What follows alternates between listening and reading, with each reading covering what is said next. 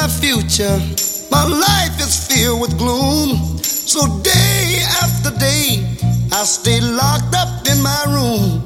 I know to you, it might sound strange, but I wish it would rain.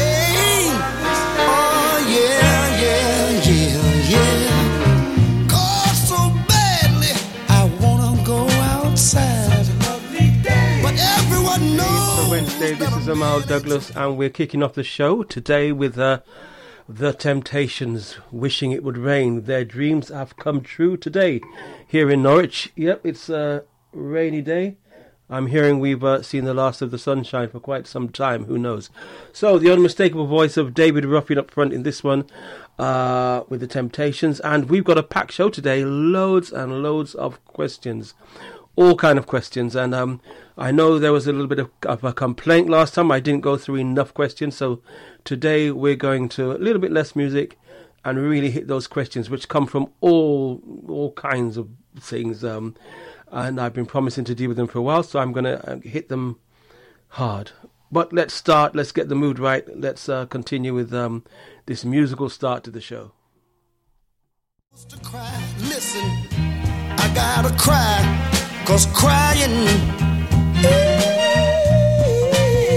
the pain. Oh, yeah. This hurt I feel inside, words could never explain. I just wish it would rain.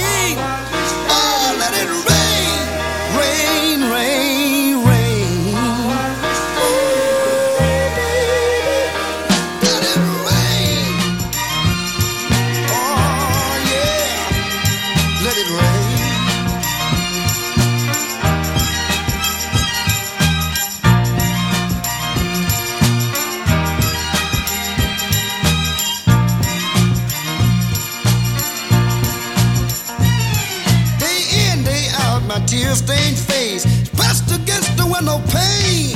My eyes search the skies, desperately for rain. Cause raindrops behind my teardrop, and no one will ever know that I'm crying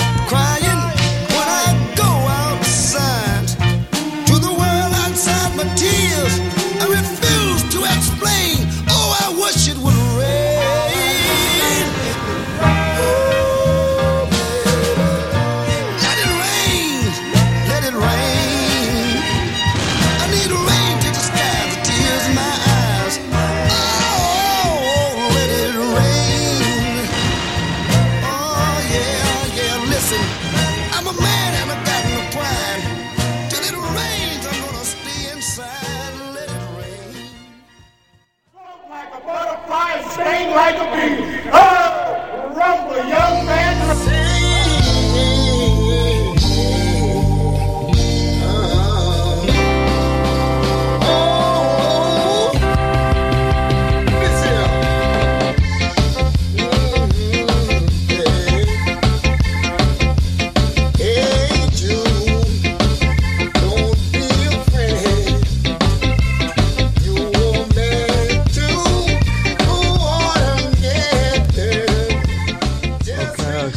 I sort of started kicking into Toots and the Maytals there. um, yeah, we, we, we touched on with um, Toots Hibbert uh, last week. We played a couple of his songs. Uh, We'll continue that in a moment. He died uh, last week, famously from Toots and the Maytals. 5446. No, that one, yeah, that Toots. yeah. Who really is uh, an icon of Jamaican music who seems to have been around for, you know, a long, long time. So, um, yeah, lots of tributes going on for him today, and a lot of people um did have um well not so much questions, but they were quite surprised by the show last week with that interview with Dennis Johnson, uh, the former uh, coach at uh, my old university UTech in Kingston, Jamaica, was then CAST. Um, who was the predecessor, if you like, to Stephen Francis, the man who trains. Um, you know, Asafa Powell and Shelly-Ann Fraser and Elaine Thompson, and Bridgette Foster, and I think still Melanie Walker, and so many people who've gone through. Um, and um, yeah, so a lot of people were surprised to hear about him being a former world record holder for the 100 yards, etc. So um, yeah, it was really good interview, and I think a lot of people were surprised when I, I um, when I spoke about it being how I do my coaching, Olympic sprint business coaching, using those same techniques of um, sprint coaching for business. So um, I think people understand that concept a little bit more from that. So that was great. So today we've had on on, on previous shows we've had um, we've had a lot of questions, especially to do with business, who I've dealt with separately, and there have been so many other questions I've not dealt with, and I did say today I would actually um, give some of those questions a chance. I would really try and you know, um, just answer some of those questions as they as they as they um as they come. I've um I saw one or two of the questions, I, I but most of the questions I've, I've not seen, so I'm just going to deal with them as they come. So um yeah, you know, uh, hopefully I I don't say anything that's uh, is too wrong. I'm just going to I'm just going to go straight in. Um, okay, the first one the first one is a business question. Okay. Uh, I had asked. I had asked that not too many of the, the, the standard business questions that I, uh, um, um, not to belittle your questions, but sometimes there are, you know, there are questions we know are going to come up quite often. Um, um and fact, this is pretty, pretty much one of them. How do you decide on which business idea to start with if you have three that all seem viable? They all seem viable. Three that all seem viable. Um, yeah, every every every business idea seems viable to you at the beginning, and when you're thinking about it, it all seems great. Yep, just do this, do this, and people will spend. Um, I think you really have to do a proper, uh, a, a, proper, you know, viability study, um, validate your business. I think you really have to. Um, I've spoken about this before. Again, I do talk about it in the in the in the business starter program. Hit the ground running. Yeah, you've got you've got you've got to see if you know people are buying that type of product, if the, if the type of customer you um, you think will buy actually exists, and if you know how to reach them, and you know you've got to think about what budget people will spend it on, and what's the competition. You know, not that it's the exact same product, but you know, are they buying it out of their weekly shopping money? Are they buying out of their holiday money, etc., etc. So I think all that work has to be done, and um, one of those ideas will come to the fore definitely. And it doesn't mean you won't do the other ones, but it means you launch one successfully, and maybe if you if you do that properly, very quickly you can perhaps launch the second one or add it on. So it's not ruling out one or the others, but you do have to prioritize and start with one and get your focus straight. And you do have to really do that feasibility study and be prepared to to to uh, accept that it's not as viable as you think at this time. So yeah, that's one. Okay. Okay, well, okay. These first two are business. Apologise. These first two business. The first two um, questions are about business. The second one: How common is it for a business to sabotage another local business? How common is it for a, a local someone to sabotage another business, local business? Well, you know, envy is such a big thing, isn't it? Envy is everywhere, so people are envious of each other, but more importantly, people are anxious people are really frightened about, you know, as we call it, anxious, about their provision, about what's coming to them. And that anxiety leads people to do all kinds of things. You know, it leads people to stress, um, it leads to jealousy and worry and doing dreadful things. I don't think it's that common, actually. I think that, um, generally speaking, people in business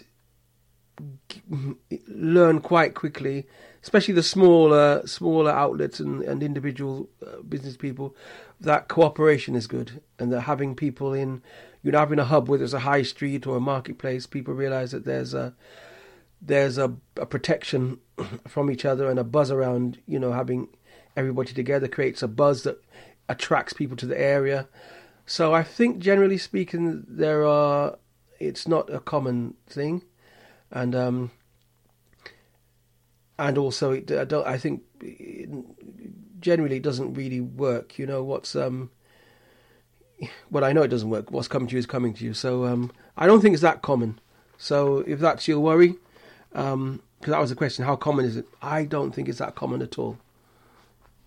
right? Even if people are a bit anxious, they don't tend to do anything about it, particularly sabotage. If anything, um, both people tend to raise their game, or people feel a bit safer because you've created a place where, um, you know, people know that well, if I don't get it from this person, I'll get it from the other. So it becomes a um, almost like a sort of guild. You know, people know they can definitely get that product in that area, so it becomes famous for that. So everybody benefits. Sorry, I'm, I'm, laughing at this question. Um, it's not really, a, it's not a funny question. This one, it's what's the highest sin threshold where you can still get where you can still get to heaven? What's the highest sin threshold where you can still get to heaven? How do you interpret it, interpret that one? That sounds like someone saying, "Do you know what? You know, um, I want to have uh, as much um, lewdness and depravity as I can, uh, but you know, just enough to not stop me going to heaven." wow. Um, listen, I, yeah, I know maybe somebody else has some some ideas on that one, but I think you know, um, your actions are judged by your intentions. You know, your uh, your actions are by your intentions. So I think sometimes people do things that could be considered a wrong action, but their intention in doing it is absolutely, you know, pure. And yeah, and I think that's really the the the, the key to it. If your intention is to please your Lord, please your Creator, that's one thing. If your thing is to, your intention is to hoodwink your Creator, that's another thing. So I think it's it's it's all about your intention. Do what you can. I don't know what the th- threshold is. I just hope that my own you know scale is is heavy with good actions, you know, and that and that I'm completely enveloped in Allah's forgiveness on that day. That's that's my own thing. So um, yeah, I think that's um, I would say don't think you can pull the wool over the eyes of your creator. I don't think that's possible. So you might want to rethink that. That's um yeah, that that that that kind of threw me that one a little bit. Okay, one a little a little bit more um a little bit more close at home, I should say. Can I pay can I pay myself with a portion of my grant received for a charity or non-profit?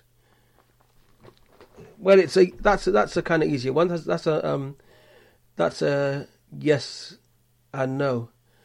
When you get a grant for any any kind of organisation, any charity, what you have to do is spend the money on what you applied for and what you put in your budget. Can you put in your budget to pay yourself? Yes. You know, or pay yeah yourself or pay for particular jobs and in most circumstances you can do those jobs. Um, sometimes you have to put it out to tender, or how you award the, you know, how you decide who's going to do those jobs. But you can, you can put pay for services and jobs in there. Could be a manager as well. Um, often people are clear about who's going to be which jobs they've already sort of given out. But yes, you can, you can, you can definitely do that. But again, actually, similar to the last question, you know, don't don't don't try and be too tricky. You know, apply, apply for spend the money on what you apply to say you're, you're going to do it for. Don't think, wow, I'm going to get this hundred thousand pounds or dollars, or whatever it is, or, or less or more, whatever. And think, but when I get it, I'm going to do this other thing. You know, I, I'm, I'm yeah, don't don't think because that actually is fraud, and um, and even if it's a good deed, even if you think, well, this is just as good, if you applied for um, money to help certain people in a certain way, then you should do that. And if you if you feel you have to do something different, then it's always better you talk to your funder beforehand and say, listen, circumstances have changed, and I think we, we want to do this with the money now. And they'll either say no, or they'll um, in most cases they'll negotiate with you, or they'll say that's okay. You know, so um, again, is you know sometimes we we we try to be much too clever, and we don't we don't really need to be to be that clever and you know I've seen so many. Um, obviously, people know I do a lot of fundraising training and actual direct fundraising consultancy. So a lot of people have run into trouble just because of that. They they they um they're they're not careful about how they spend their money. I don't mean that people are, are fraudulent. They just think that well, we got it now. We're, we're doing good. We can do. we- We're freer to do what we want with it, but it's not the case. So, I often advise people not to take certain grants, not to apply for certain grants or certain funds, because of the restrictions that apply in terms of the administration. If you can't manage the administration, don't do it. And in terms of you know how you can spend it, sometimes it's not a good fit.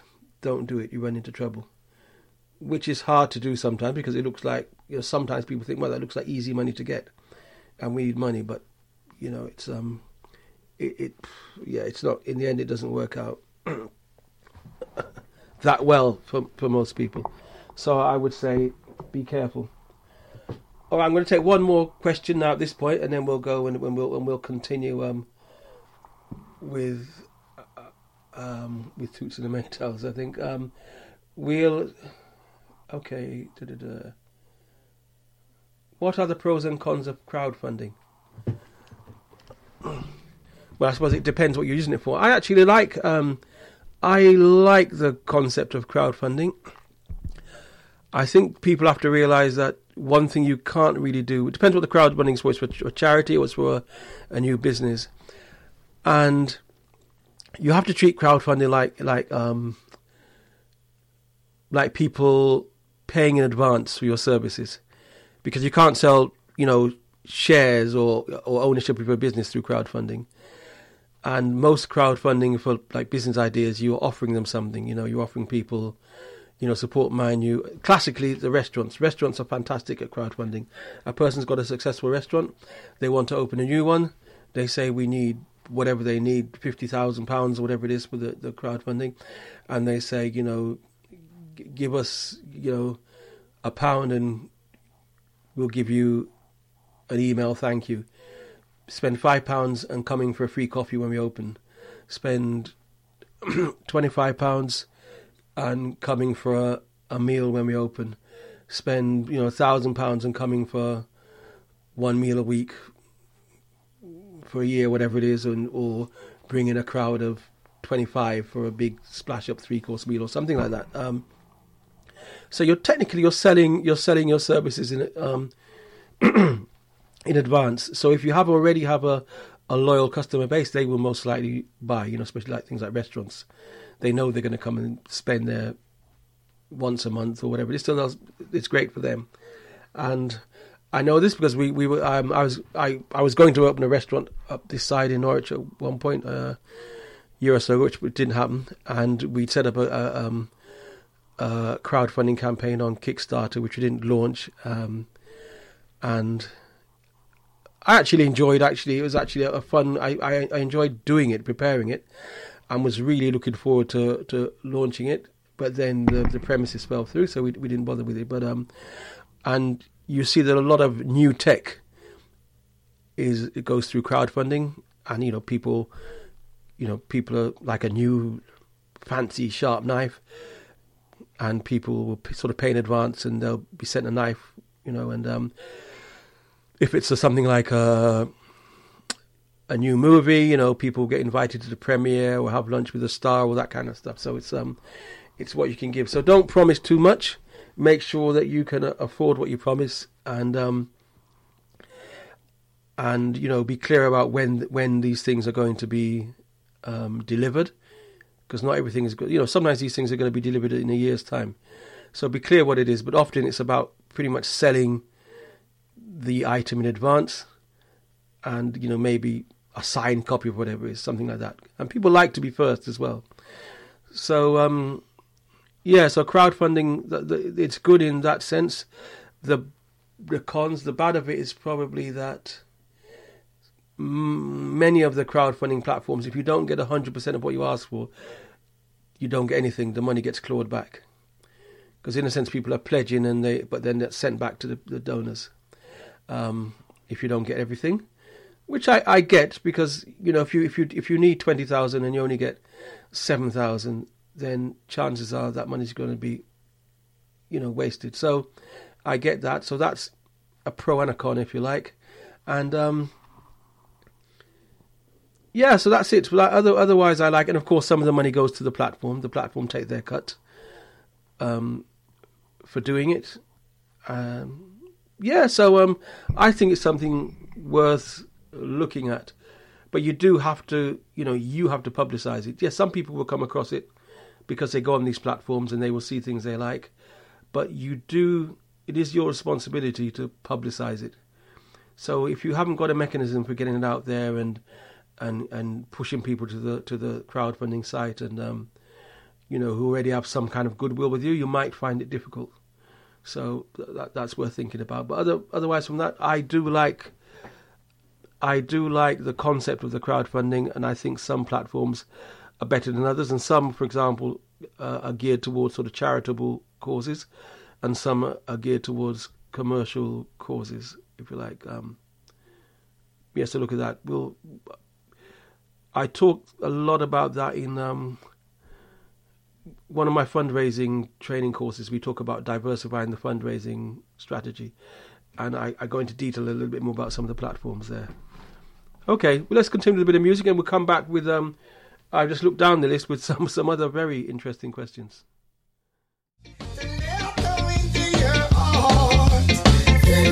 Yes.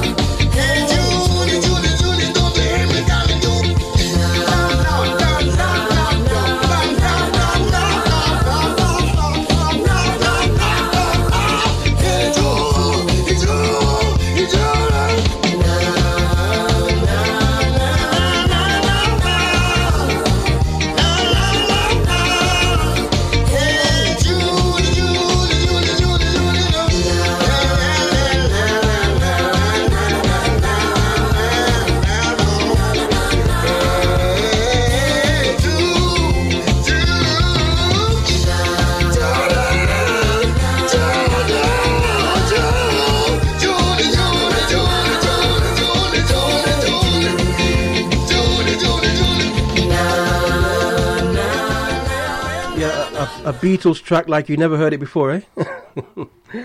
okay, Toots and the Maytals. That was Hey Jude.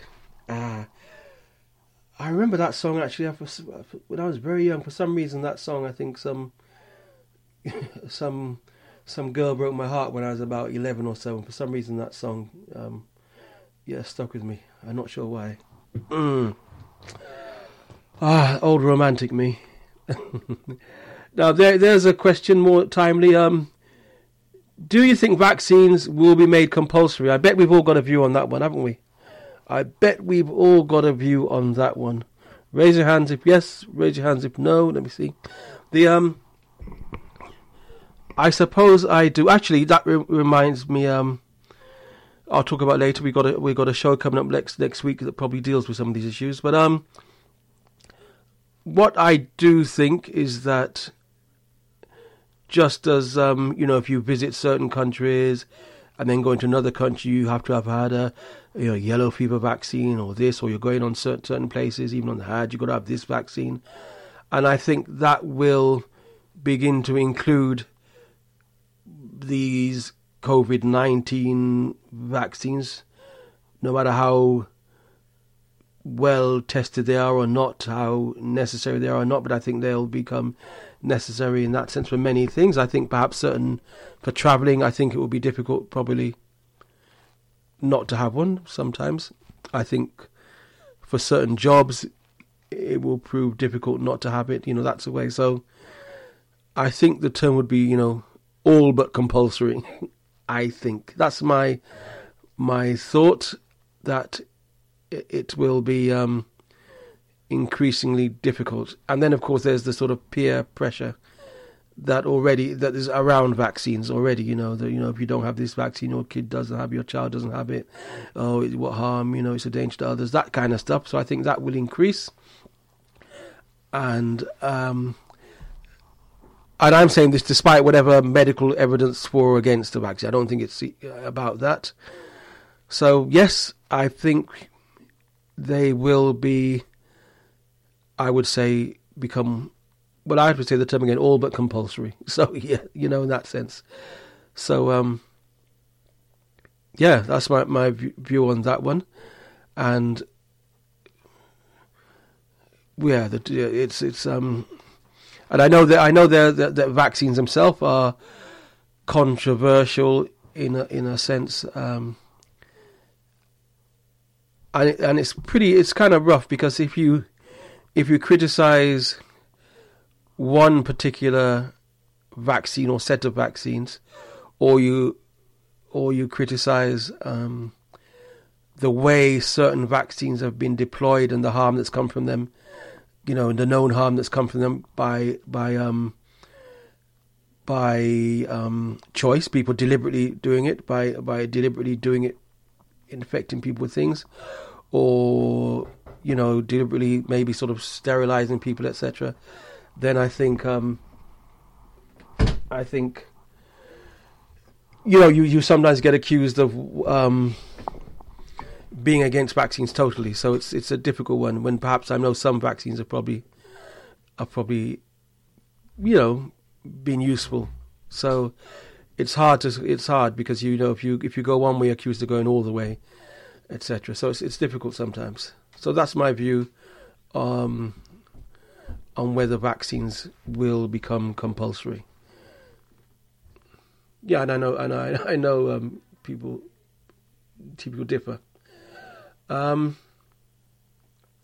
here's a question: Why isn't an entrepreneur born and not made? I think so. Someone's obviously used a phrase or something said, you know, entrepreneurs are born, not made. Um, Someone said, "Why are they?" Do I agree with that? That's the first question.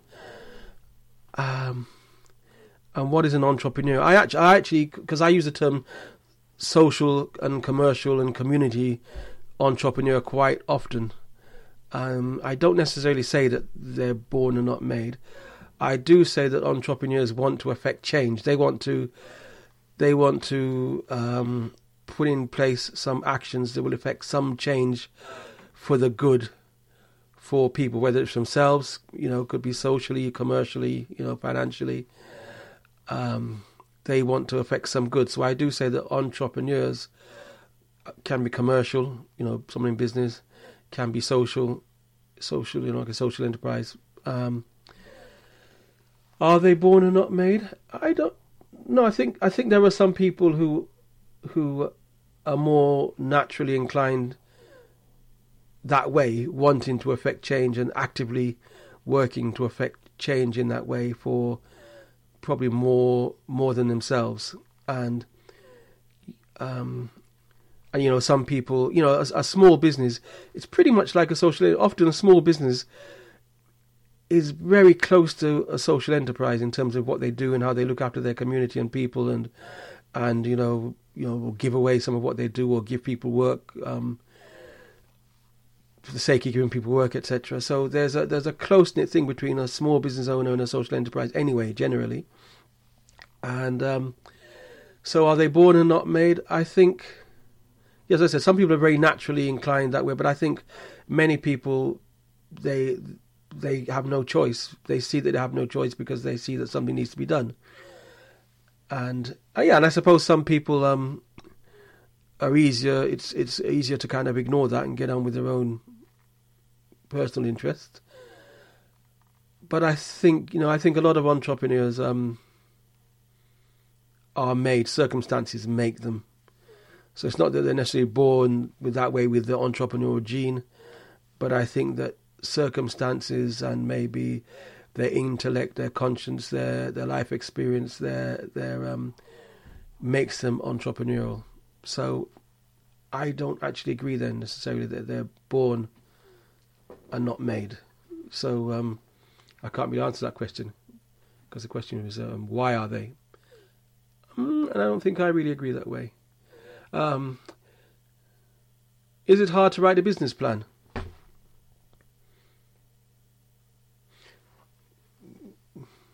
Yes and no. Most most business plans. I talk about business plans a lot. Um, but actually, I talk about business models a lot. I, I, I, think if you if you prepare a business model, then business plans are easy. And you know, I, I every business coaching client I have, I go through the whole business model, whether they're existing um, and successful already, or just starting out. We go back to that that business model, which is really going through making sure you know every aspect of your business, whether you're new or existing, you know, of how it works or how it should work, and you know, from clients and selling to the way the money works and the money flows to delivery to interaction with customers, so many things. And um, I I am a fan. Well, I used to be much more of a fan with um, this this program called the Dragon's Den. And so when I say business model, you know those questions that sometimes people get asked, and then you know they get told off for not knowing understanding their business. I think if you go, if you do the business model, if you work on your business model, you would be able to answer every single one of those questions easily. You'd be able to answer those questions. You know, you know every single answer to every question they throw at you. Doesn't mean they'd invest with you because they'll hear the answers and just not still not like them, but you'd be able to answer them. So that's what the business model does. And once you've done that, you can prepare any business plan you need to because business plans are usually for people who want to invest they want you to, and it's usually often a work of fiction. You know, it's um, I'm going to make 10 million this year, and then you work backwards and say how you're going to make the 10 million. That's a business plan. A business model is more robust than that. It's really wanting to know if you know the inside out your your business. So, a business plan, yes, it is easy to write if you work on the business model. Um, and I wouldn't, yeah, I wouldn't, I wouldn't yeah, so I wouldn't. I don't put too much store by business plans. I, I really think that um, understanding the business model is is key. So um, yes, business plans are easy to write if you work on the business model first. Okay, this is another different question. What is halal meat? How is it different from other meat? Interesting. Actually, interesting because I've just uh, ordered some halal beef burgers, organic and halal beef burgers actually, which were delivered yesterday. Um, halal uh, Arabic term really means lawful. So it's you know permissible, lawful. The opposite being unlawful, which would be haram. You know, would be you know unlawful meat, and uh, halal meat in that sense is is meat that um, people usually concentrate on it being that it's slaughtered in a particular way. It's slaughtered um, similar to how the Jews and would slaughter their kosher meat, similar to how um, most Christians used to do, and just the way that people traditionally would slaughter um, animals. You you you'd you'd st- cut the throat and, and let the blood drain out, in a sense. So that's generally what people mean. And, and in, in terms of halal, you'd mention the name of the creator when you when you do that. You know, Bismillah. But there's more to it than that. There's um, there are certain things to do with making the animal comfortable, um, doing it quickly. You know, there's you know it's um so that you must do it with a. okay, I know some people might get squeamish with a very sharp blade, so it's quick and if you like painless. It's um uh, the animals should be comfortable. Animals shouldn't shouldn't see other animals being killed. Um, you know, they shouldn't be. You know, they're not hung up and hanging down from a chain or something like that. The um, so they're all things really to do with what is what is halal, and the term that normally goes along with it is what they call toyib, which is means um, pure halal and toyib. So it should be lawful is that kind of way of slaughtering the meat, and the pure is um, well, hard to go into details. Let's say that it's the way it's raised, you know, so the way you raise and treat the animal is also very important. So, so the term halal sometimes is overused, um, and I, I don't know. You know, you have you have uh, you places that, that do um, halal slaughterhouses. There is debatable with some people as to, you know, how halal they are. You know, in some places stun the meat first, and some don't. I know a lot of farmers, just normal farmers, who who really don't like the thing of stunning. They don't think um, they actually think stunning is cruel, but we're we're we're told that the stunning is you know humane and things um all these things. Um, so I think people have a a whole misconcept around the treatment of animals. Um, anyway, and and what's good and what's not good, and what is quick and what's um, yes, we eat too much meat. I'm sure we know there's a lot of a lot of meat is slaughtered and wasted, and and a lot of people mistreat animals and so on. So, really, halal covers all of that. It covers all. It covers all of that. Um, it should cover all of that. You, when it gets down to people, things are certifying things. That's a whole other thing. Like anything, when you when you certify things as organic or fair trade or halal, then it, it creates a whole other problem of its own, because they become an industry in their own right.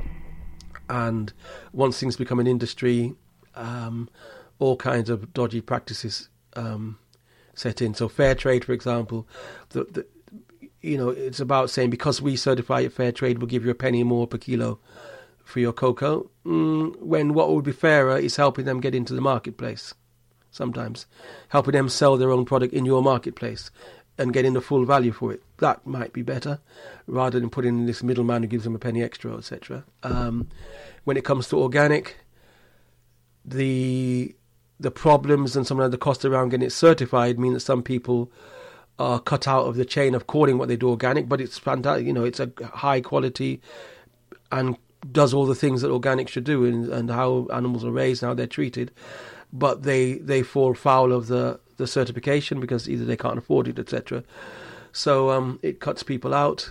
Um, and then halal certification is the, the same thing that you when you have maybe only one or two authorities that will recognize the um, what is halal, then that becomes a problem in its own right. And what it does show also that you know, I you know, meat was never industrialized. This thing of production of meat has become industrialized, which is not right.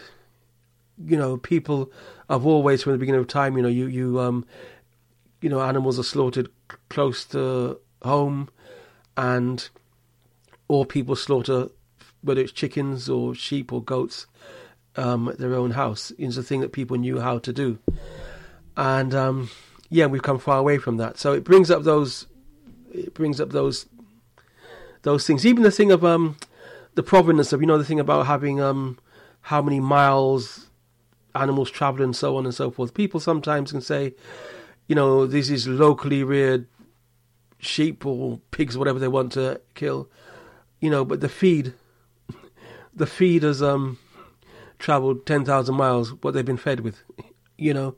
So, you know, so sometimes the officializing of things and the certifying of things and all these um, doesn't do what it's supposed to do. You know, so we have to look at how all these things are done, and um, yeah, including what is halal. But yeah, that's a basic definition. People may differ with me in terms of what halal is, and um, and you know, if if I get any feedback before the show, I'll, I'll try and share that too. But that's my my thoughts on what about what is halal, halal meat specifically. I know people see they see you know a lot of Muslims going to these halal meat shops, etc and some people are more fussy than others. Um, wow, don't put me on the spot. Um, how do you okay? How do you value a consulting company? Wow, you can see these are unsorted questions. I glimpsed some, but I really didn't. Yeah, so the way they've come, they just I'm reading them as, they, as they've come.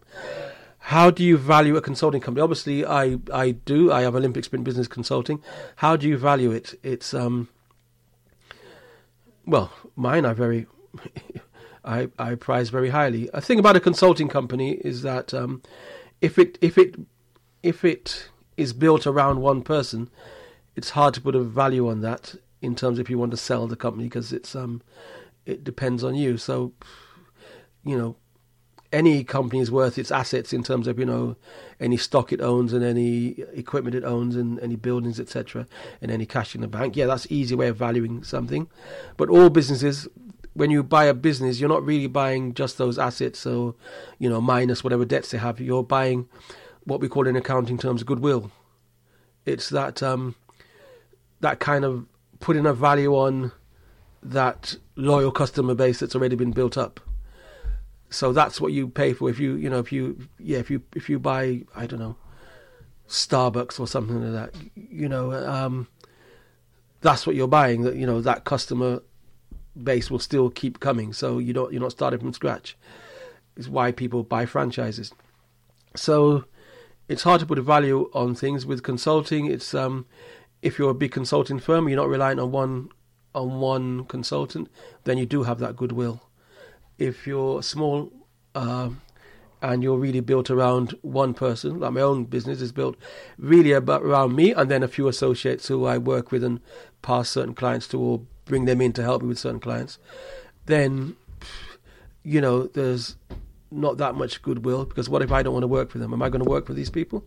So yeah, so it's a hard one. So um, you know, it's how long is a piece of string, really? So um, yeah, should we play a bit more music?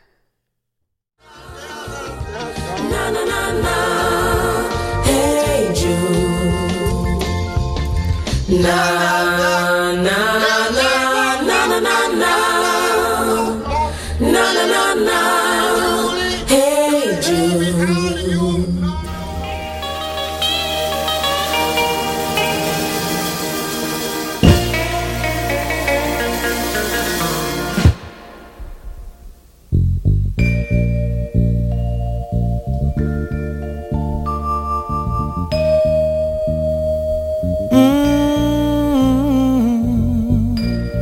Has anybody here seen my old friend Abraham?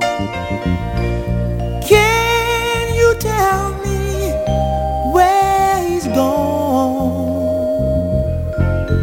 Oh, he freed a lot of people, but it seems a good die young. Yeah.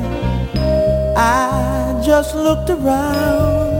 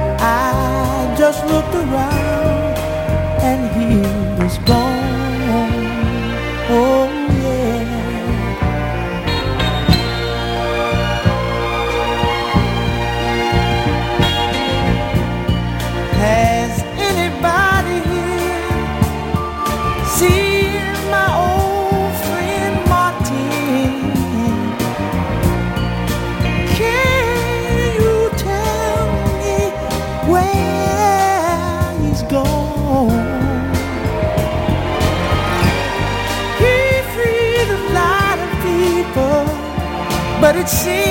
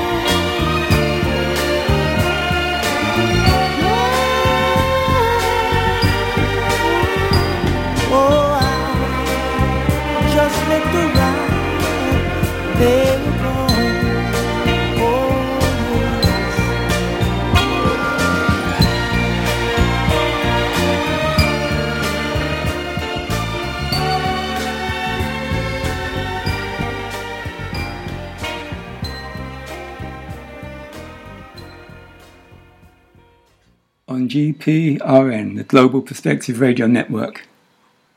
Mondays and Thursdays 10 till 8, join Tarek for the Jazz Show.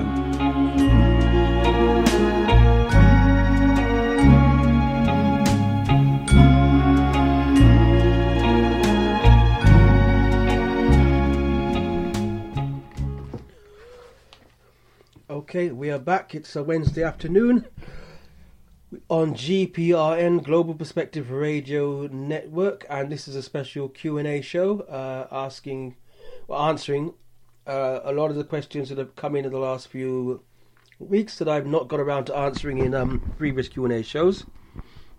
So, um, apologies for wait you wait so long, and um, just to remind you that you can um, you can hear some of the previous shows on GPRN on demand if you go to the website globalperspectiveradio.com globalperspectiveradio.com a mouthful um, you'll see the links there to some of the previous shows um, on our GPRN on demand and there's also um, the podcast site directly. It's also on iTunes.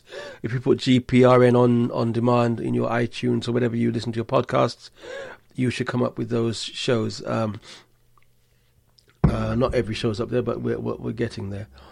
So um, yeah, a couple of questions there. Have, um, uh, uh, put me on the spot, but know, no worries. I'm getting there. Um, hmm. One we have here. How can I become an influencer on tri- Triller? God, this is Triller. I don't think it's that Triller. I think actually Triller. I think it is Triller. Triller. Well, that shows you how well I'll answer that question. I actually don't know what Triller is. somebody enlighten me, please. And I'm assuming it's going to be some kind of social media platform. The last one I've heard about is something called is it TikTok, which I've not used. I've heard about it. I think that's the video. Um, how do you become an influencer? I suppose you have to build up a loyal following. And um, how do you do that? Be a good looking young lady, perhaps. Maybe that will help. Um, be well known for, you know, uh, producing records and songs, hit songs. Be a film star. I think all those things help. um, otherwise, I think, you know, I, I think people have to be genuine. I think I think most people who become influencers, as far as I can see, tend to be genuine. They tend to be genuine in what they what they talk about, what they blog about, or put videos about, or post about. I don't know whatever um, social media it is. I think they tend to be genuine, and I think they then tend to, um, and I think they do it. I think they do their homework. I think that whatever they're interested in, they actually do the homework. If they're talking about films, they review films. They they look at the films and review them and talk about them. Eh, If it's about makeup, they probably try them or have someone who tries them or something, you know. And um, and um, and then that feeds, you know, then people will actually send them things to try, etc. So I think part of it is being genuine about what you're interested in, um, and writing about it or posting about it or talking about it in an interesting way that you actually showing people something or letting them know something they didn't know quite often. Even very something very simple. I think you probably have to be quite consistent. Um, and yeah, I think I think all those things um, they count. So, you know, do you need a degree of vanity? Not always. I think for some it can be because they, they, they post about themselves, etc. a lot and people seem to follow them. So there's something that people find interesting about that person because they, you know, they post their meals and what they're wearing and where they are and all these things they meet. So, um, it's, you know, so that, that's probably a side I can't really talk about, but I think the rest of it is about, so even those people are genuine. Even those people it's all about themselves, they are genuine. They, they are very interested in themselves and you know, and the way they're, they're that interesting, other people find it interesting what they post about themselves. So I would still say, you know, being genuine, and you know, um, and coming up with, you know, sharing things, sharing what you find out. I think that's how you become an influencer generally. Um, so yeah, I would say that. So um, and I so I don't know what Triller is, but um, so maybe it's something completely different. So maybe that's quite inappropriate. So yeah, please, someone if someone knows better, please enlighten me on that. Or if you are listening and you are an influencer on Triller or in any other social media, yeah, get in touch so I can find out what you can do for me. okay. Um, and of course, people are people are. We all have our people. We you know uh, the people we influence. We all have people we influence. So we all are. Generally, we're influences in our in our own small spheres, if you like, as well. And some it's you know smaller than others, some are bigger than others. Um, that's how it is. Why do people say Bitcoin and other cryptocurrencies are a pyramid? Oh gosh, the old cryptocurrency, eh? Um, okay, why other people say it? I'm not saying it. I, I don't. I personally don't call them pyramids per se, um, but I think a lot of a lot of that is built around. You know, comes builds up around it. Um, pyramid schemes are again. I've, I've said this before. Usually, it's something where you rely on you make money by other people joining the scheme. Generally, that's it. That that's that's really it. Um, so wh- when you when you see something that's more about people joining, you make money from people joining rather than people buying a product or service. If it's all about people joining, then it's more inclined to a pyramid. And the way a pyramid works generally is that um, Okay, the pyramid, because it would be almost like you know, there's one born every minute. You know, you bring, in order for you to make money, you have to bring another sucker in, if you like. You know, leave them holding the baby. That's that's really what a pyramid's about, and I I see why why people would say that the the what have they got? What does it say? This says Bitcoin particularly, but um and other crypto um why people would say it's a, a pyramid, they would say because when you buy any kind of um, cryptocurrency, you're not buying a you know something physical or tangible. You're not buying a piece of copper. You're not buying a gold coin. You're not buying a car. You're not buying anything like that. So um, it's all about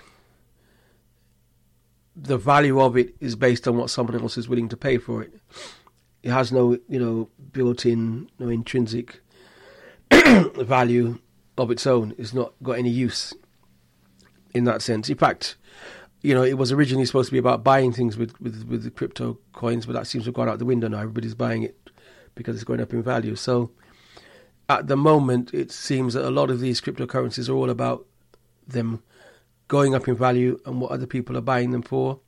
So you buy it now because in two weeks' time other people will, will be willing to buy it off you for um, a higher price in dollars and pounds, etc. So, and so that's why they call it pyramid because you you you at some point you know you you buy it and it seems to be going up in value. You sell it, you get out, and you get your your your money, your paper, your banking money, and then you left you leave someone else with, uh, holding the the the digits, if you like, um, and then at some point, you know, things get hacked, which you know some some cryptocurrencies have been hacked already. Um, some have fallen by the wayside, and so you you get out before that happens. So that's why people see it as a, a pyramid because you you you you you you get in, and someone else makes money from you. You then get out uh, making money from someone else buying it or other people buying it, and you leave them holding the can. So that's why people consider it a pyramid, because they don't see it having any particular real value in that sense. Um, you can see I'm a bit reluctant to answer only because I, I get you know I get constantly um, sort of beaten around the head for for um, people who want to um, be involved with cryptocurrency. Um, and because my advice is if you if you want to make money from you know get in and get out and make money from it. But I, I, I don't see it as something particularly good or something to you know to long term to save your money in uh, or to be a real investment. I just see it as something that's uh, that will um, collapse at some point probably sooner rather than later. And that some people will make a lot of money from it and some people will be left holding the can. So um, that's how I see it. And I don't. And if you want to be involved with that, just like people, if people make money from gambling, I don't see gambling as a good thing. You know, if you are going to gamble, you know, put your money on the winner. if you have a way of ensuring that, even better, right? So, um, yeah. So that's how I see things like that. So that's why I think people call it um, a pyramid. Some people would call it a pyramid, and yeah, there, there are certainly some pyramid schemes that are built up around the cryptocurrency. That's that's a definite there. There are particular schemes that people are attaching to the cryptocurrencies, which are definitely, you know, they are a pyramid scheme outright. But um, you know, and I don't know what the intention was with all the people who got involved with crypto. Some of them maybe had good intentions, and some of them um, definitely do not. So, yeah, so that um, is that. And of course, there's so much secrecy around who's behind the cryptocurrencies that you can't really do any due diligence. Another question. Are you going to do another show on Marcus Garvey? I en- I enjoyed the first one. Thank you for that one. That was yes. Um, yeah, that would be good. I think what I'd rather do next time is bring in someone who who knows a bit more than me. I, I, I, I did some research and it was for um, a tour I was doing of some colleges in, in, in London. I was I was um, giving some lectures and Marcus, the story of Marcus Garvey within the UNIA was fantastic. Um, if you don't know about it, and I think that episode is on the on on demand on GPRN on demand. So if you go to the website, you'll see that episode. And it was fascinating to learn about Marcus Garvey and um, to share that with students. And yeah, people seem to like that episode. It's um, been downloaded a few times. Um, and there's so much more to learn about with the whole Marcus Garvey story and and the people who've been influenced by him, including myself, of course, and um, over the years. And yeah, I would like to do. I definitely would like to revisit um, the story of Marcus Garvey and the Black Star Line and the UNIA and the links with Liberia and the infiltration by the FBI, whatever, and all these things. Um, yes, I think there's a lot more more to it, and the legacy of that. Um, I think there's a lot more to. So yes, definitely, I would definitely like to revisit that um, sooner again rather than later. But I think I would like to bring in. Um, there are some interesting people out there who have a, a good take on the legacy of Marcus Garvey, and I'd like to bring one of them into the studio and um, uh, have a good chat with them. Yeah, definitely. So yes, that is definitely in the pipeline. What's this question? I have a great show idea for your station. That's more of a statement. um, listen, if you have uh, if you have ideas, we're slowly, very slowly. I mean, um, onboarding the new presenters. It's been um, a slower process because um, particularly during these these months of ice, because we, you know, the the plan was to have people gather people and have you know hands-on training sessions and get them used to the equipment and get them used to the formats and you know presentation skills and so on. So those were planned, and there's that's we've had a setback with that, so that stopped a few things. So um, so hopefully that will really you um kick off again quite soon. So we have a few, quite a few um very interesting presenters waiting in the wings, and they're also waiting because they don't know their own schedules, what they're going to be doing soon. A lot of them, so so we'll probably have a mass onboarding soon. But if you have ideas um, for shows, we have we have a, a lot of ideas for shows which we're already matching to presenters, and also we have presenters bringing their own ideas or their own expertise. So we're doing both ways.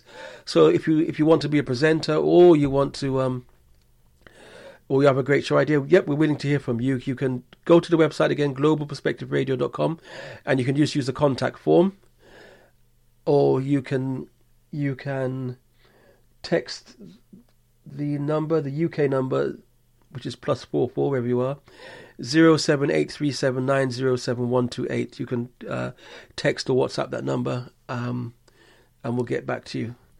Or you can um, email the studio, studio at globalperspectiveradio.com. Studio at globalperspectiveradio.com. Whatever uh, interest you have, please get in touch and um, um, we'll, get back to you definitely and have a, we'll have a discussion and um, yeah, and see where you're at. So definitely um, do that. We'll we'll we'll take one more before we play a little bit more music.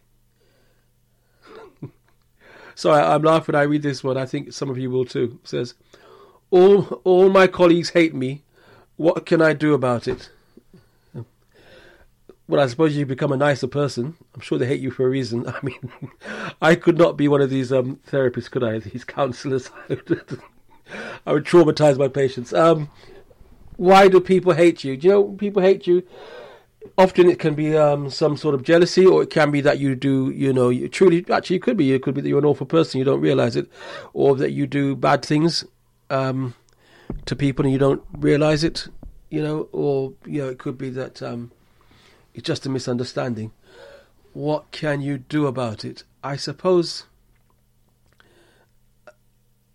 Uh, yeah, I suppose the only thing you can have is have uh, meaningful discussions with people you know, and you know, meaning meaningful discussions that will, with someone who you trust, maybe can point out what it is that you might be doing.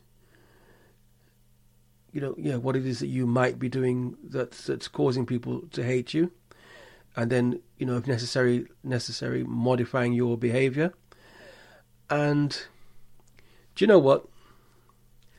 That's really it. Will, it will in some way it will come down to that. Even if people hate you out of jealousy, you still have to take. You can't really do anything about that if people you know hate you from some sort of jealousy. So the only thing you really can do is modify your behaviour uh, to mitigate against that. So and you know it can be that you're rubbing something in their faces without knowing it. Um, could be that you're doing it deliberately. Could be that you're acting, you know, you know, quite inappropriately and terribly. It could be that you're oppressing people, you know, whatever it is. But you know what? One way or another, you have to take a hard look at yourselves. Not saying that it's all down to you, but the answer lies in in looking at yourself. It really, there's probably not much benefit in looking at other people and blaming them you know, there's not much there's not much benefit in blaming them for being the way they are. So, whichever way you look at it, it does come down to you. If you want to do something about it, it does come down to you analyzing what's at the heart of it and modifying your own be- behavior if appropriate. It's just it's just how it is. Um, you know, no matter how much you're in the right or how much you're in the wrong. Yeah. And that's a harsh lesson that many of us have to face, unfortunately. So, um, yeah, hope that one answers your question. I think um, on that one, we shall listen to a bit more music. I'm not even sure what I've got in the playlist at the moment. Let's see. People get ready. There's a train a coming. You don't need no baggage. Just get on board.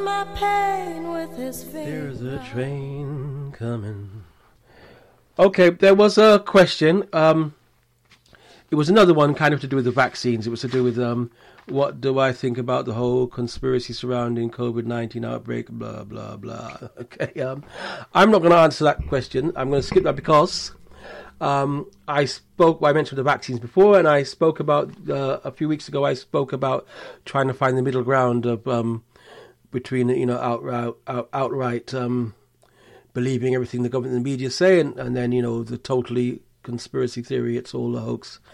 And I, uh, next week, inshallah, we'll play an interview I did with um, uh, an old school friend of mine, um, Paul Lawrence, who is the man behind Just Tickets. If you know Just Tickets, J U S hyphen tickets.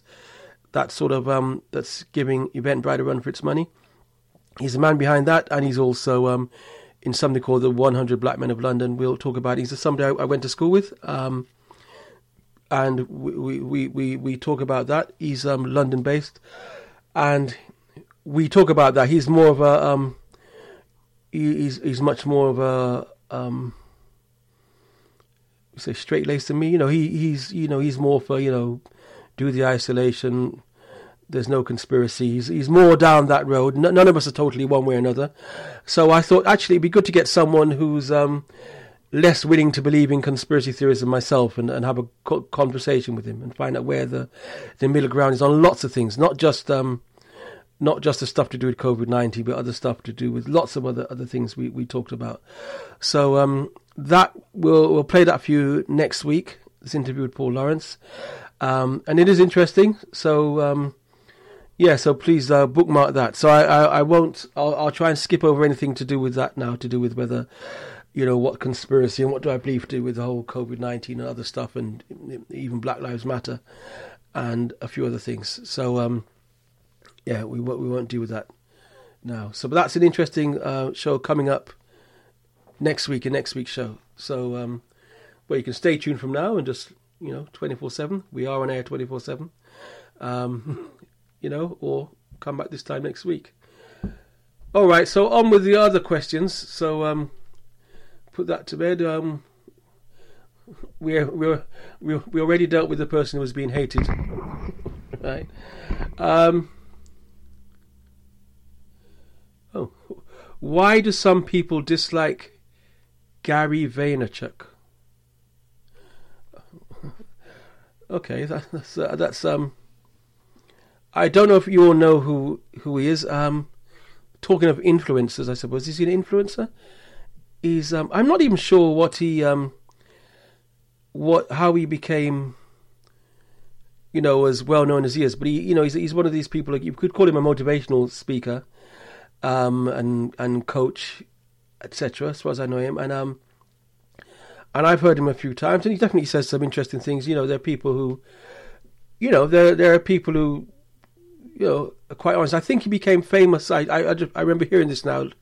Just last week, someone quoted was saying that he became famous because he he cured someone of their fear of snakes or something like that live on stage. I think he was challenged by some some therapist who said, you know, you make these claims that you can stop people um, get over their fears, and I think he he did something live at some show stage or so on stage or something, and the person they were able to bring a snake to that person at the end of whatever he, he did with them.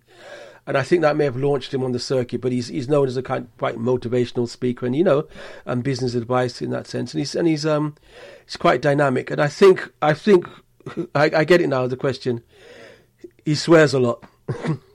he swears a lot, and I think that's why. To be honest, I think I stopped listening to him. Now, I'm no um, what do you call it? Wallflower. I mean, I'm you know, it's um.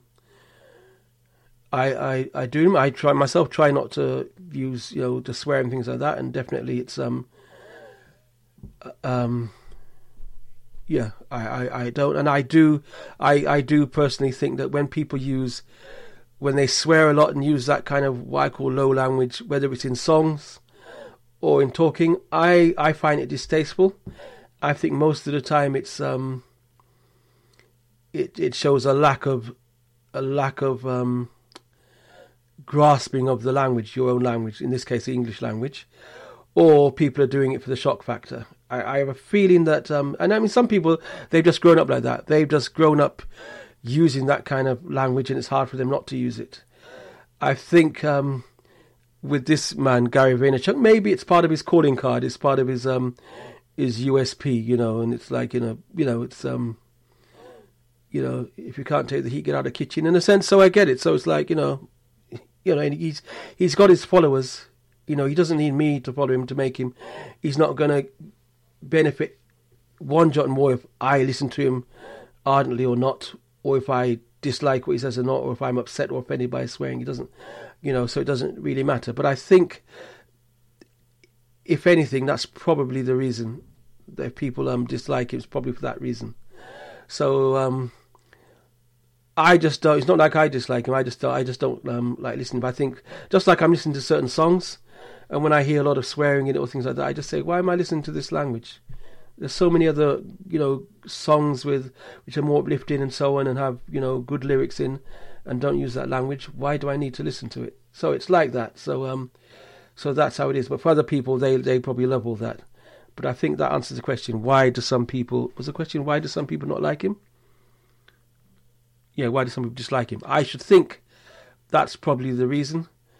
And also, people dislike people sometimes who, um, you know, who um, tell you the hard truth. You know, people might not like me because I said, you know, if you're being hated, you need to, you know, look at yourself. So sometimes it could be something like that. But um, yeah, so just a preference with me. I would, um, you know, it's not like I, I know him to dislike him, but I wouldn't, I, I, I, I don't listen to him as much now at all, actually, because um, because sometimes I just can't take it. Doesn't mean I wouldn't, but you know, sometimes I'm not really in the mood for listening to that because I don't think it's necessary. But that's my preference, my choice. Um, well, I suppose now if he um if he makes some some kind of video having a go attacking me for attacking him, then at least it will give me lots of followers, you know. um, so please pass that on. Um, what is the difference between a non-profit and a social enterprise? Non-profit or charitable organisation um, has a charitable aim. They want to help particular people. Well, sometimes people, sometimes animals and stuff. Um, they have a particular charitable cause they want to support, and they raise money to do that, usually from donations in some form or other fundraising techniques. Um, a social enterprise is actually a business that runs as a business but also has social aims. And so it can be that sometimes it is that the, the money from the business side of it pays for the um, the social or charitable side of it. So that's their way of fundraising. Or sometimes it is that what they do as a business is also given freely to some people. You know, like you may you may um you know you could you could give away parcels of food, but you sell some as well. You know things like that. So so a social enterprise is also something that trades is is, is also a business as well as having a social aim. Whereas a, uh, a charity just has the social aim and raises money usually through some sort of donation. Yeah. And I, I talked earlier about many businesses that um, small business owners are actually in some way a social enterprise as well because of um, the social work that they do. You know that they, although they've set up to to um, being business, they often because they are community based, they they live amongst their community, they work there. They'll often give away not just their profits, but they'll give away some of what they do, or um, as well um, as much as any official social enterprise. So that's the difference between those two. I like this one. What book are you reading at the moment? Now, this is um. Some people will, will get this if you if you're a regular listener, you know that I I often, and I think I did a show talking about five good questions to ask people. You know that every I think it was five or six questions that everybody should be able to answer. Um, it included, um, you know, what are you reading? What are you writing? I think what are you growing or something things like that. So um, I think this may come from that. So the question is, though, oh, you know, put me on the spot. What am I reading um, at the moment? I am. I'm reading a book called Indications from Signs by Sheikh Abdul Qadir Sufi, um, my teacher, um, who, um, uh, well, I'll give him healing, not so well at the moment, and it's a book. It's a small, very small book. It's almost like a a key to understanding the Quran, and uh, and a lot of people um, speak well of the book, and I've I've had it, I had it before, and I, and I, I don't think I really went through it properly. So I, I decided actually, you know, some people really speak so highly of it, that I thought it's time I really went through it um, in more detail. And it's a very, very small book, you know, very, very small. So it's almost like a little key to understanding what the Quran is about in terms of its um, that it consists of you know words and letters and silences and you know if you like chapters and what you call verses and so on and you know and stories and judgments and warnings. You know so it's um it's really um a key to understanding that. So that's one of the books i'm reading um, at the moment. I'm also reading because i'm editing it so it's a little bit of a preview uh, a book by my own sister my sister claudette called um that's the Reverend Claudette Douglas, called Black, Blessed and British, a poetry book, which is going to be released, um, well, pretty soon. I'm actually doing some editing on it. It's a book of poetry, um, reflecting on her life um, uh, between UK and Jamaica. You know, you know, as a young person here, as going to school in Jamaica, experiences running a theatre company, becoming a reverend. She's written um, uh, a lot of um, poems, and of course, a lot of them obviously reflect my life as well. So, um, so she's given me uh, to go and sort of edit it, and um, so I'm I'm going through that at the moment and enjoying it very much indeed. So hopefully that will be out soon, and you'll hear more about that um, on future shows when it's released, and you know when you get copies, etc., etc., etc. So um, yeah, that's my my reading at, at the moment, and um, yeah, and a few other bits and pieces. But yes, uh, good question. You, um, yeah, you got me there. um, yeah, you got me there. That's a good, a good question. Kind of, you know, back at you. okay, this is um. Actually, it's a it's a related question. It says, "Do you make a lot of money from your books?"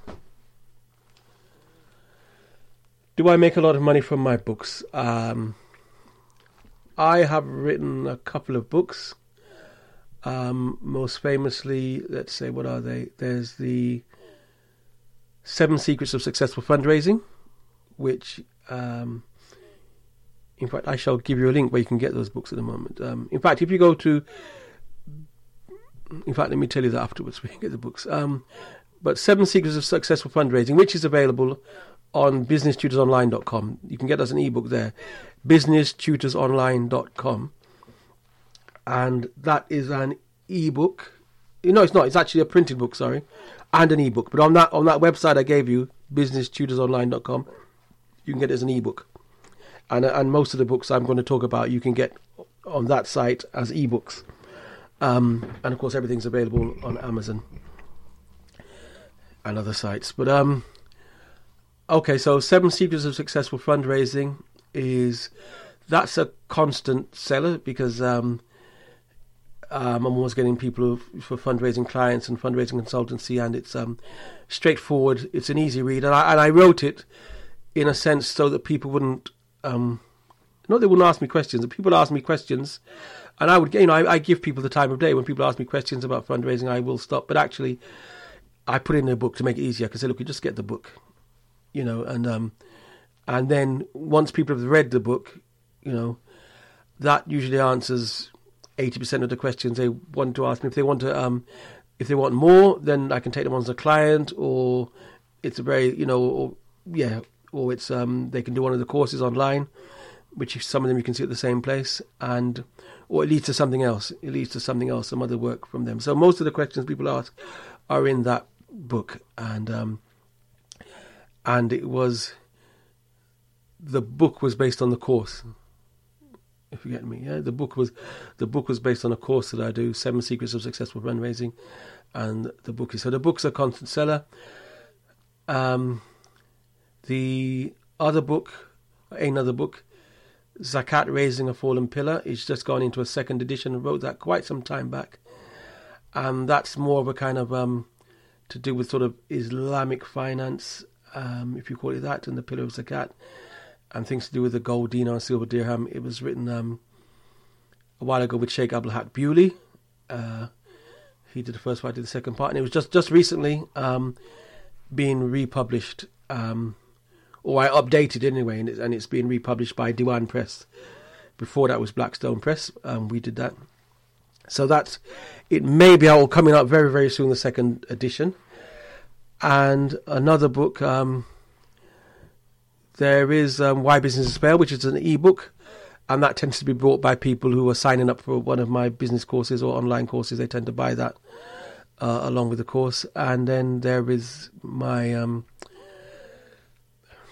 I want see my big work, my my um, my book Call of the Twice Removed, which is really um, a collection of maybe some essays that I wrote to do with um, all kind of issues, things you hear me talk about a lot. The, the issue of the the markets and trading and gold and silver and uh, spirituality and politics. Um, and there are different bits, and it's all come together in one in in one uh, book, uh, uh which I think is a lovely book, Call of the Twice Removed and that also, you know, also available on the same website, businesstutorsonline.com. There's an ebook version available there. Um, and that was our own self-publishing, Blackstone Press as well. Um, Blackstone Press and D&C Books. So the question is, do I make a lot of money from them? Not really. I wouldn't say I could not live off the money you make from books. It's always good. You know, every now and again you see um, some money come through. You know, you made you know a few sales here, a few sales there, and a little bit of money goes into your bank account. Um, and that's very a very nice feeling. I would like to definitely be able to, you know, live off the books. Um, well, I'm not sure that I would live off them, but I definitely would like to, you know. And um, so no, um, I don't make a lot of money off the books, but I get a lot of satisfaction from them. And um, you know, it helps with the reputation. You know, people um, read the books; it helps with the reputation. So there's there are other good things from publishing. I'm happy that most of them are self-published, so that um, the majority of the money comes, you know, back here rather than with a um, another publisher. Um, yeah, so so that is it. So I recommend that. And, you know, I do have the the self-publishing course. In fact, if you go if you go same website businesstutorsonline.com, you'll see there's a there's a a course for one pound. It's um it's uh, um an online presentation I gave a month or two ago about the whole self publishing, and I've put it up there for a pound. You know, I, I, just didn't want to make it free. You know, and um, you know every and it all helps. You know, it's, it all helps. You know, every pound. So it's also proven that if you, you know, every pound uh, helps. So um, and it, it outlines the whole process of um, not so much writing the book. It gives you some um, hints about writing your book and finishing your book, but it mainly talks about the self-publishing process, what it takes to become a self-published author, what you need to do, what you need to take care of, and then also the the marketing side of it, which is very very important. So I will say that the sales of the book they do change according to how much you put into the marketing. Absolutely. The more you are responsible for marketing your book, marketing your own book, whoever publishes it, and you will um, and you see the difference if you the more you put into the marketing, the more you see the difference. And I will say there there are guys I know who who um, started out with me or after me in terms of writing their books, and I've seen the energy, and I and I, and I really applaud the energy they put into pushing their books. Um, and you know, and actually, sometimes they're an inspiration to me to do it uh, uh, as well. So, um, and when you put the effort in, you do see the rewards. And you know, we we talked about being an influencer earlier, and books help you become an influencer. And of course, if influencers write books, they'll probably make a lot of sales as well. So, um, you know, the one way of monetizing your influence, if you like. So, um, yeah. So I would say no, I don't make a lot of money, but I do get a lot of satisfaction, and I do make some money, and I'm sh- and you know, and I could be making more. So a reminder to myself. Um,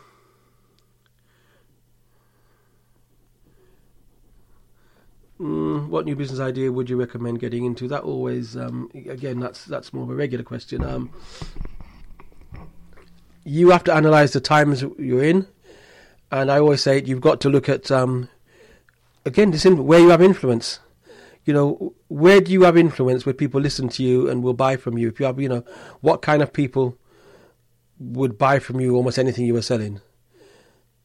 you know, so that will influence the kind of product or service you offer because you you know the audience you can sell to, or it could be something that you have a uh, a great knowledge of or an interest in, or something you love very much. So it, it's about that, and also you have to look at the trends around you. How are people spending their money now? Um, you know, where the growth areas? Uh, you know, those things you have to look at. And you know, it's it's it's a, it's a, you know again one of those how long is a piece of string question. You know, it depends so much on you, where you are, who you know, you know your um, aptitude, what you love, who loves you, who knows you. All these things come into it. So um, what I will say is that, like I said before, you have to validate your business idea. You you, you have to you have to validate it um, and be clear it's something you want to do, and then um, that's the way. But um, yeah, I can't really at this point um, give you and tell you, you know, what business you should be getting into in, in that sense. You know, there okay, there are things I, I strategically there are businesses like I would say that, um, and I've said to people uh, in recent times that the distribution of food is a very strategic business to be in. The physical distribution of products and you know, is is very um, strategic to be in at this time. We've seen what happened in places where we had the lockdown and so on, and and how supply chains are affected. So that strategically, there are there are things to be in. You know, perhaps things like um, healthcare is strategic. You know, because people are thinking more about certain health issues now, and prevention. You know, um, maybe security. People are thinking, you know, society's breaking down. It's going to be a free for all soon. So strategically, there are businesses that you might want to think about uh, going into because of the way you perceive things are moving. But again, you have to make sure you're reading the situation uh, correctly. I think we we um we we do have a couple of questions left, but I think it's a good time to hear a bit more music. And, and don't forget, I said next week you've got this show with Paul Lawrence, so we were talking about the whole thing of conspiracy theories versus, you know, swallowing wholesale what the government and the, the media put to us. But yeah, let's get a bit more music, and then we'll come back and we'll do the final round of questions after that. Singing my life with his words, killing me softly with his song, killing me softly with his song, telling my whole life with his words, killing me softly with his song.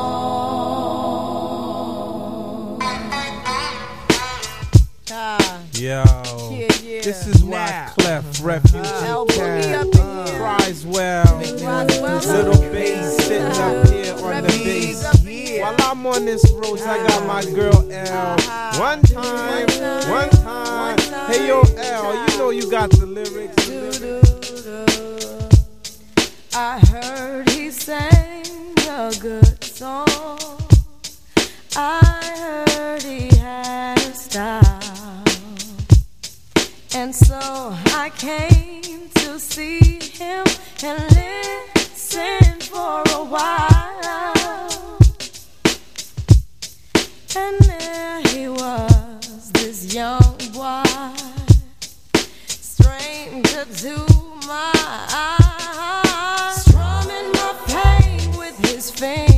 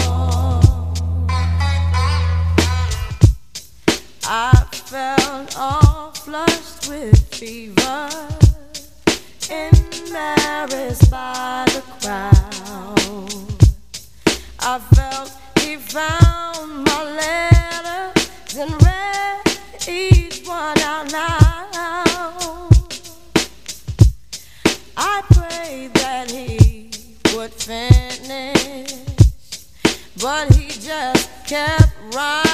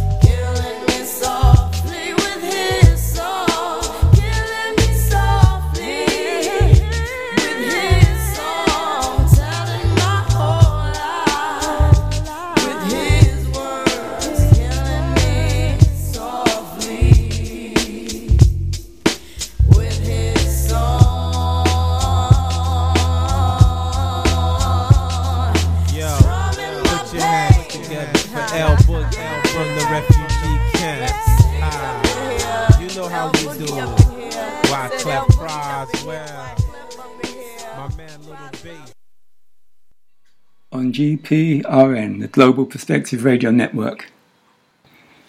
The Imran selection, 4 till 6 Fridays. Blend the music that I like and.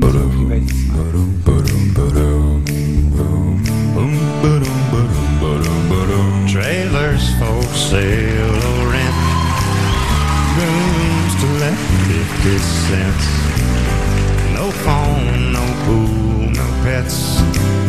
I ain't got no cigarettes, all but two hours of pushing broom.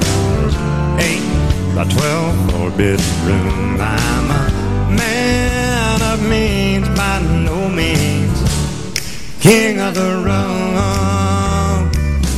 Third boxcar, midnight train, destination Bangor, Maine. Old worn out suit shoes. I don't pay no union dues. I smoke old stogies I have found. Short, but not too big around. I'm a man of means by no means. King of the road.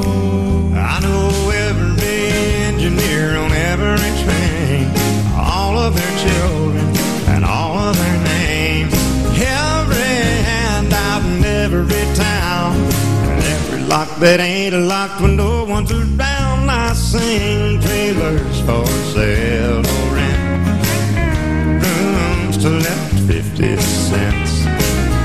No phone, no pool, no pets. I ain't got no cigarettes on, but two hours of pushing broom. Eight by twelve four bedroom. I'm a King of the road.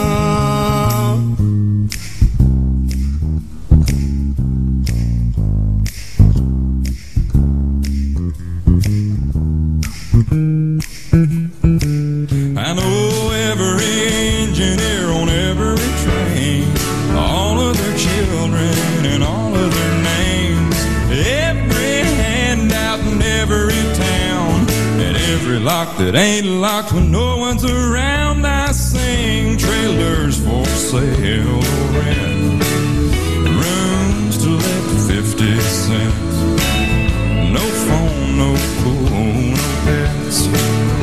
Ain't got no cigarettes, all but two hours of pushing broom. A eight by twelve four bedroom. I'm a man of means by no means, king of the road. Trailers for sale or rent. Rooms to let 50 cents. No phone, got no cigarettes, all but two hours of pushing broom. By eight by twelve, four bedroom. I'm a man of means by no means. King of the road.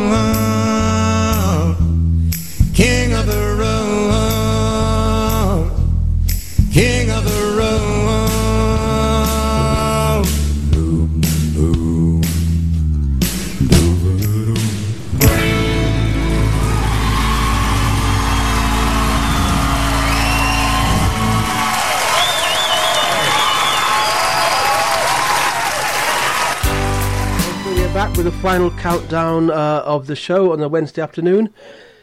Uh, coming up after the show at 6 pm, we've got um, the UK Muslim radio on a Wednesday afternoon, featuring a talk by Sheikh Ali Laraki on the origins of the school of Aqidah, plus uh, music from the Muslims around the world. So that's coming up at 6 pm, straight after this show. It's about 20 minutes or so. So, um, yeah, that's a talk by Sheikh Ali Laraki on the origins of the school of Aqidah and the music of the Muslims. That's Wednesday. Uh, UK Muslim Radio on a Wednesday afternoon. We are back. We are talking, um, going through um, a lot of questions I've given, I've been given, and I'm actually getting through them. We've only got a few questions left for today, so um, unlike last time, whereas um, people are sort of a bit annoyed with me for cutting the questions short, I am getting through them, and um, they have been very varied, mixed and varied, and some of them have put me on the spot, indeed. Um, but I like them, and um, yeah, and some of you have found some of them. For some reason, you found some of my answers hilarious. Hmm. It makes me very, very serious. Um, we just asked about uh, books. So we asked about books. We asked about business ideas. Um, okay, okay. Here's one. Actually, this is good. It's nice. Um, you know, people know I love to talk about sports, so this is a good one for me. Who is the greatest sportsman or sportswoman in the world today? Okay, well, it is going to be tough. I like sports questions, but that's a tough one because, um, hmm, assuming you're talking about someone who's active today in sports, um, it, it kind of brings up two questions. One is who's dominating sport, I suppose. If they're, um, if they don't have to dominate, but they yeah, dominating in some way doesn't mean they're all conquering, but you know they've come back, and you know so, you know you take someone like Federer, who is you know in tennis he's obviously a top don in that sense, but um, but he's not had it all his own way, has he? He's had a few, not just with Nadal, but others. He's come back. I mean, sometimes the way he cries when he loses, you think it was his last match, but um, you know, but then he's shown some resolve to come back. So, um, so yeah, you'd have to rate him. I'm not saying him. And if you're talking tennis, then obviously the Serena Serena Williams is um absolutely she's um you know you you've got to say she's um some already say she's the greatest woman tennis player ever. Some say that if she wins one more Grand Slam, she will be. Um, you know, so because of the the, the records, it's um definitely harder to win those records now. So um, yeah. So I'm um, just thinking of there. Aloud, who else is? Obviously, you've got someone like Hamilton dominating the um, the uh, Formula One racing. Um, a little bit harder to, to tell on that because of you know the the involvement of the, the nature of the car and the teams etc and the way it's limited not everybody can get into formula one um, obviously everybody can play football but then you know, in no matter how great you are, you need that breakthrough to get into a team, etc., etc., and be picked and noticed. And um, I do have a criteria, which um, when I talk about footballers, by the way, I'm very clear that for, for me, I say that um, for someone to be rated as a great footballer, to me, not not yeah, in one sense, when I'm talking about the very best, I say they have to have played club football in more than one country and for more than one team, and they have had to had a similarly, you know, great impact. They have to have either taken um, a good team and made it great, or, or an indifferent team and made it good, you know, at least or something like that, you know. So I think, and for their national team, the same thing. If they played for their national team, it's that they've made an indifferent national team good, or they made a good national team great. Um, so you know, so you know, and I think if they were that great, they probably would have managed to um, carry their team to a um, international football tournament. You know, like whether it's the European or the Pan American. You know, the um, you know you'd have you'd have qualified for something if your team if you were that good with your team. Um, so, you know, and had an impact internationally. You know, something. So I think, and in different teams. So uh, yeah, I'm I'm clear about that. So um, hence my um, when when this this Ronaldo versus Messi debate, I favour Ronaldo because of the impact he's had on different teams in different countries and on his own national team. So um, that's how I'd rate him. So George Best wouldn't get a look in because he didn't, you know, his greatness was with Man United and um, and didn't you didn't see any difference with Northern Ireland. Um, you know, so things like that. So um, so Beckham would be rated by uh, it would be in there because of that. You know, not saying you know. So I have a criteria. Then I also have a criteria for um, sports in terms of who is the greatest sports person um, by sport. You know, I mean in terms of um, do you give more points to the heavyweight champion of the world than you give to the, or is it to the hundred meter sprinter, or you know Olympic champion, or or the marathon champion, or is it the um, the weightlifter, or is it the um, is it football because it's so popular? Is it you know? Um, so there are those things. Um, Bolt's retired now. Usain Bolt, so I can't I can't use him. Um, and you know I'm overlooking obviously many sports, and I'm obviously a big I'm a big athletics fan. Um, so I think that um, Shelly-Ann Fraser's done fantastic in terms of um, being a sprinter. Uh, what she's done, and she's still running, and uh, what she's achieved, and you know the way the competition comes on and new things come on, in the life of a sprinter. So I think that she's done fantastically. So I think it's between her and Serena Williams. I would say for in female. Uh, the men, I'm going to discount Hamilton because of the sport he's in, although I think he's done fantastically. Um, and I do like um, I do like Ronaldo actually the, for it. I don't know. Um, there's Federer. There, there. Um, you know, I've not looked at anybody like uh, golfing. I've not looked at um, so many sports. Hey, you know what? Let me just cut it short. Let me say that um, uh, I'll I'll give it to Federer now, and I'll and I'll give it to um, Serena and Shelly-Ann, Shelly-Ann Fraser and Serena Williams for the um, females this time. And ask me tomorrow, and I'll change differently, and I'll remember all the different sports I haven't even thought about um, in the last few minutes. So that's um, something. But you know me, I can I can talk about sports all day. Um, um, do you make do you make more money from live training tri, live training events or online courses? God, people are getting personal today. You want to know how much I make from my books? Um, I hope that's not you know people are not be sending me begging letters now because I said I made a little bit from books. You know, it's not that much. Um, do you make more more from live training events or online courses? In the long term, I would say it probably ends up being the online courses because um, well, it's one event or I mean, the, you have the one event where sometimes you have a packed event because events are twofold for me. When I do the live training events, um, which obviously has taken a knock in the last well this year, you could say, um, because I, do, I don't generally. It's really around March I start kicking off my live events. You know, you, you sort of let the new year come in January, sort of February, and it's either late February going on. So um, this year's had a real blow in terms of live events, and the live events are, are sort of twofold.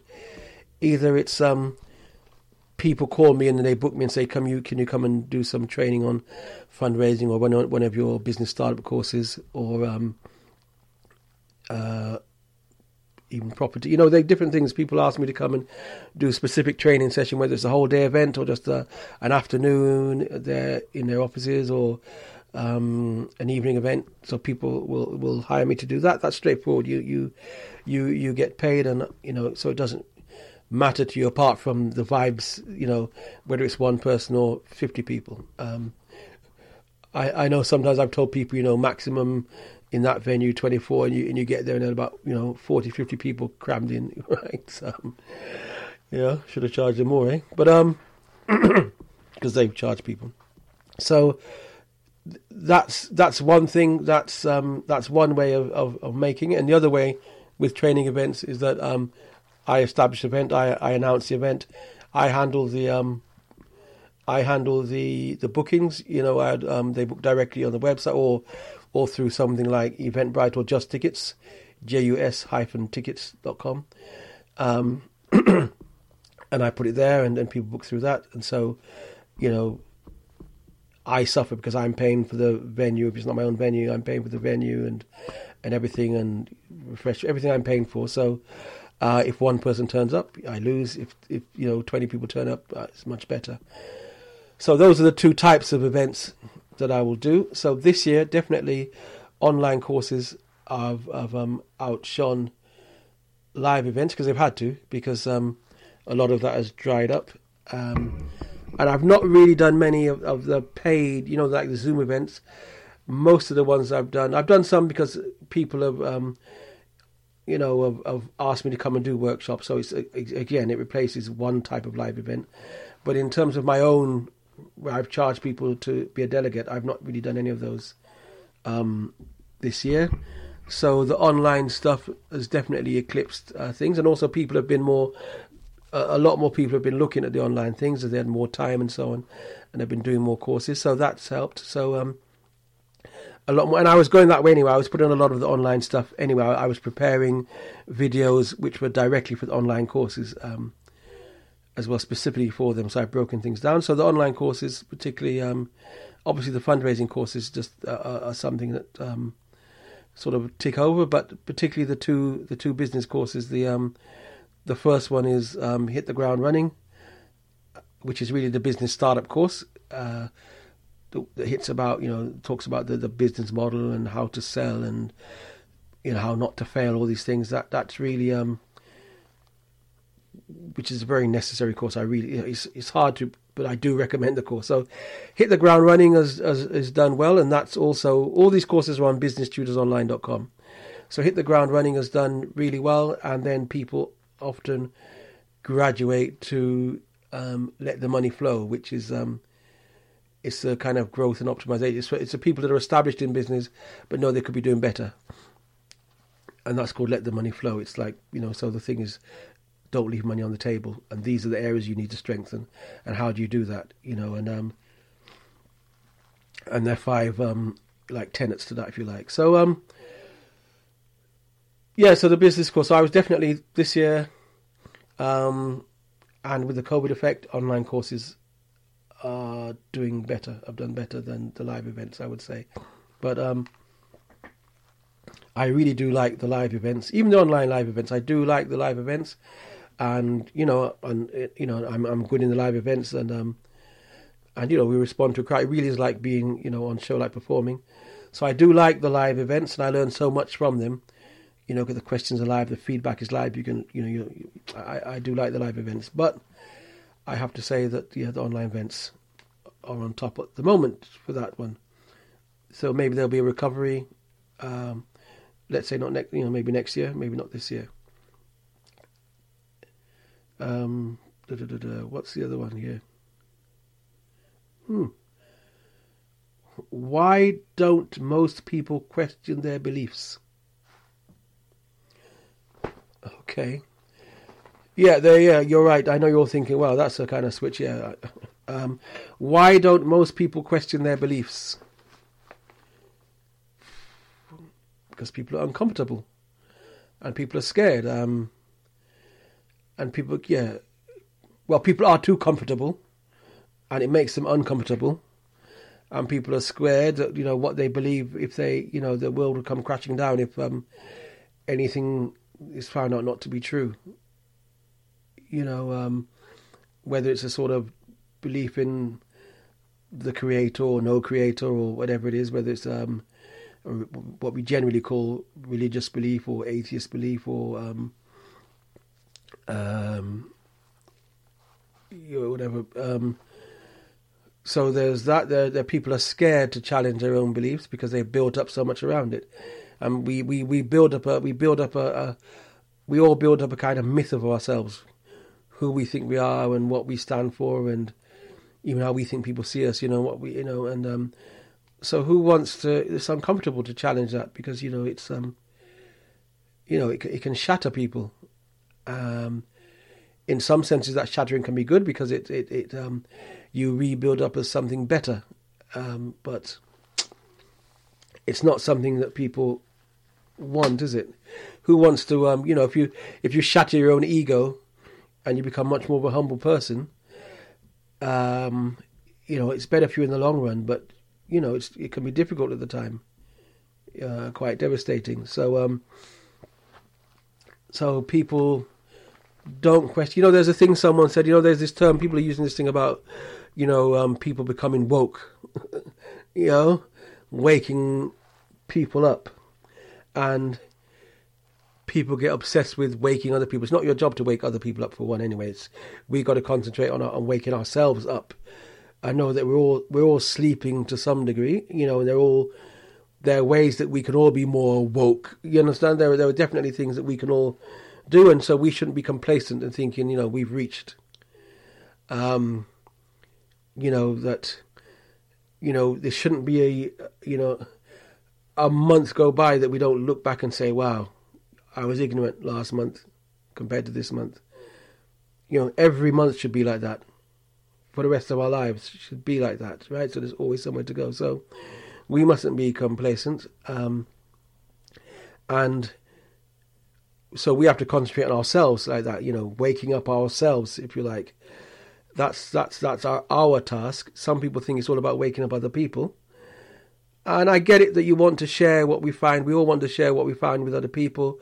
We see people are, are ignorant of certain things and are, are believing things we think they shouldn't believe, and um, and being coerced into things they shouldn't be. And so we want to wake them up, as it were. We want to make them woke, and um, that is well and good. And some people can't. You can't see why. Why can't people understand? Why are they not? And as someone mentioned to me recently, they said, "You know what? There's one thing." Everybody who is asleep can be woken up. Everybody who who um who is asleep can be woken up some way. You know, like physically, you know, it's some noise will wake them up, or some degree of discomfort, or water on their face, or something, or pain, or something. You know, everybody can be woken up. But there are certain people who can't be woken up because they're only pretending to sleep. You know, you cannot wake up someone who's pretending to sleep. So if someone is blissful in their ignorance, there was an early question about this actually somewhere. If people are blissful in their ignorance or they want to be, you know, they want to pretend they believe something or, you know, they're, and um, they're sort of covering up the truth as it were, um, but they know, um, then it's, um, of course you can't wake them up. There's, then you're, you're, you're, you're, you're flogging a dead horse in that sense. So you can't wake up people who are pretending to sleep. Just think about it. So you have to bear all those things in mind. So, um, uh, what was the actual question again? yeah, why don't people question their beliefs? So that's probably why people don't question their beliefs because some of the time, um, you know, they're not actually sleeping. You could say. And you know, let me get in this very, very, very, very last question because I said I'm going to get all of them. Oh, it says, what are some epic debates between religious people? Oh gosh, that's a question. Should have dealt with that one earlier. What is it? Probably you know the existence or not of God. I suppose is probably